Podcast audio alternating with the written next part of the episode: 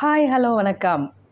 நான் உங்கள் JK welcome to துயில் பாட்காஸ்ட் கோபிநாத் அவர்கள் எழுதிய ப்ளீஸ் இந்த புத்தகத்தை வாங்காதீங்க என்ற புத்தகத்திலிருந்து.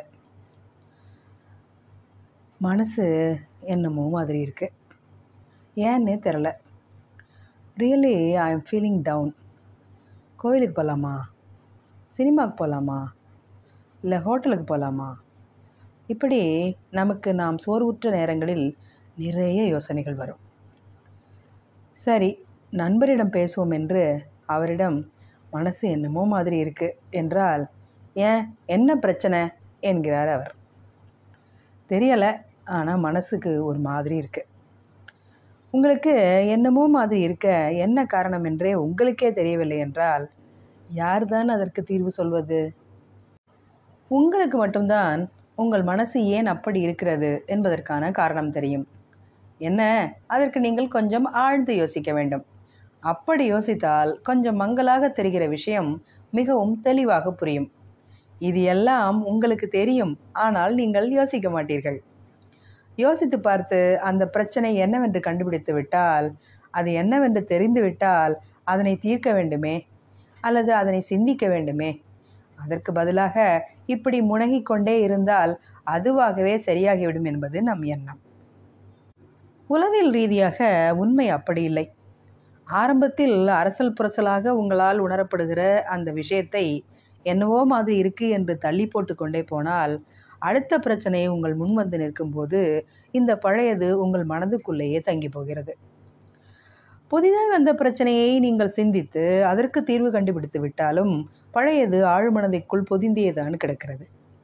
நீங்கள் கவனிக்காமலும் கண்டுகொள்ளாமலும் விட்ட விஷயம் மெகா சைஸ் என்னவோ மாதிரி இருக்காக மாறி உறுத்தி கொண்டே இருக்கிறது. இப்போ அந்த என்னவோ மாதிரி இருக்குது மேட்டரை சந்திக்க நீங்கள் தயார். ஆனால் அதற்குள் புதிது புதிதாக நீங்கள் பல விஷயங்களை சந்தித்து விட்டதால் பழைய விஷயத்தை மறுபடியும் ஞாபகத்திற்கு கொண்டு வருவதில் சிரமமாகிறது. அந்த உறுத்தல் பெரிதா சிறிதா என்று தெரியாமலேயே உங்கள் மனசும் உடம்பும் சோர்ந்து போகிறது. இப்போது நீங்கள் மீண்டும் நண்பருக்கு ஃபோன் செய்கிறீர்கள். என்னவோ மாதிரி இருக்கு என்று. என்னன்னு சொல்லித்தொலடா நண்பர் எரிச்சலாகிறார். உங்களுக்கும் ஆசைதான் அவரிடம் சொல்ல. ஆனால் அது என்னவென்றுதான் உங்களுக்கும் தெரியாதே. அதனால்தான் என்னவோ மாதிரி இருக்குவிலிருந்து வெளியே வர கோவில் பீச் ஹோட்டல் என பல இடங்களை நீங்கள் தேட வேண்டியிருக்கிறது. ஒருவர் மெர்க்குரி லைட் கம்பத்திற்கு கீழ் எதையோ தேடி கொண்டிருந்தார். என்ன சார் தேடுறீங்க? என்றார் அங்கு வந்தவர். மோதிரம் கீழே விழுந்துருச்சு அதைத்தான் தேடுறேன் என்றாராம் தொலைத்தவர். அக்கறையாக விசாரித்த பார்ட்டி எங்கே தொலைச்சிங்க? என்று கேட்க வீட்டுக்கிட்ட என்றது அந்த தொலைச்ச பார்ட்டி. அப்புறம் ஏன் இங்கே தேடுறீங்க என்றால் இங்கே தானே வெளிச்சம் இருக்கு என்று விளக்கம் கொடுத்ததாம் அந்த தொலைச்ச பார்ட்டி இப்படித்தான் என்னவோ மாதிரி இருக்கு மனசுகளும். அமைதியாக உட்கார்ந்து ஆழமாக கவனித்தால் ஓ இதுதானே விஷயம். இதுக்கு இவ்வளவு நெருடலாக இருந்ததா என்று தீர்வுக்கு வரலாம். வெளிச்சம் இருக்கிற இடமாக பார்த்து தேடுகிற மாதிரி கோயிலிலும் ஹோட்டலிலும் கடற்கரையிலும் இதை தேடினால் கடைசி வரை உங்கள் மோதிரம் கிடைக்கப் போவதே இல்லை. இந்த என்னவோ மாதிரி இருக்கு உணர்வு நம் எல்லோருக்கும் ஏற்படுவது தான் பல நேரங்களில் அது அற்பமான விஷயமாகத்தான் இருக்கும். அதை உடனே மீண்டும் ஞாபகத்திற்கு கொண்டு வராமல் விடுகிற போதுதான் மனதுக்குள் பூதாகாரமாக அது உருவெடுத்து நிற்கிறது. இது மாதிரி நிறைய என்னமோ மாதிரிகள் சேர்ந்துதான் ஒருவருக்கு மனதளவில் களைப்பையும் உடலளவில் சோர்வையும் கொடுக்கிறது என்று நிபுணர்கள் சொல்கிறார்கள். நண்பன் ஒருவன் அன்பாக திட்டியது தோழி ஏதோ வருத்தத்தில் கோபித்து கொண்டது. தலைவலிக்கு டாக்டரை பார்க்க போக வேண்டும் என்று நினைத்திருந்தது. உண்மை புரியாமல் நீ முன்ன மாதிரி இல்லை என்று யாரோ சொன்னது. உங்கள் நண்பர் சரியில்லை. அவர் கூட கொஞ்சம் கவனமாக டீல் பண்ணுங்கன்னு ஒருத்தர் குறிப்பால் உணர்த்தியது. தொலைபேசி கட்டணம் சம்பந்தமாக ஒரு விளக்கம் கேட்க வேண்டியது.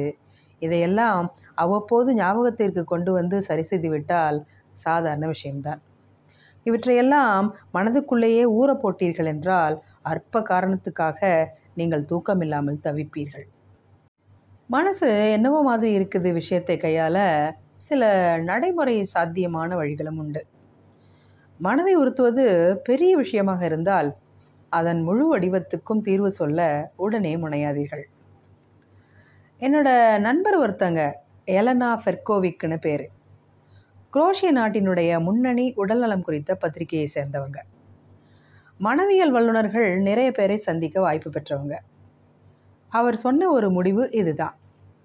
முதலில் என்னவோ மாதிரி இருப்பதன் பின்னணியில் இருக்கிற பிரச்சனையை தெரிந்து கொள்ளுங்கள். மனதை அரிக்கிற அந்த பிரச்சனை என்ன? வயசாகிட்டே போகுது. இன்னும் சரியாக சம்பாதிக்கலை. நல்ல வேலை இல்லை.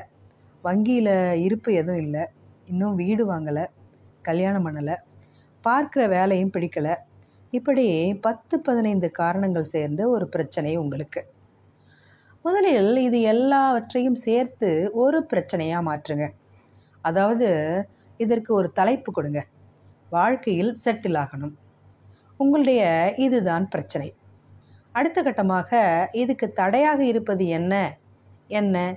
என்று கேள்வியை எழுப்புங்கள். இப்போது உங்கள் பிரச்சனை பொத்தாம்பொதுவாக இல்லை முதலில் தீர்க்க வேண்டியது எது என்பது குறித்து பிரச்சனையை சுருக்கியாச்சு. ஓகே முதலில் பத்தாயிரம் ரூபாய் சம்பளத்தில் உங்களுக்கு ஒரு வேலை வேணும். இனி உங்கள் முயற்சிகள் அனைத்தையும் பத்தாயிரம் ரூபாய் சம்பளத்தை தரும் வேலையை நோக்கி செலுத்துங்கள்.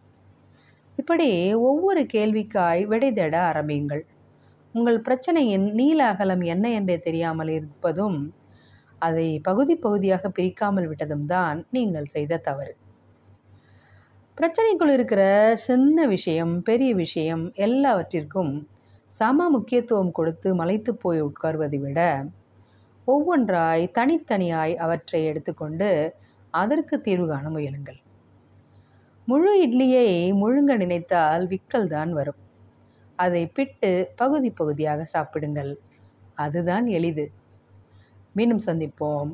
நன்றி.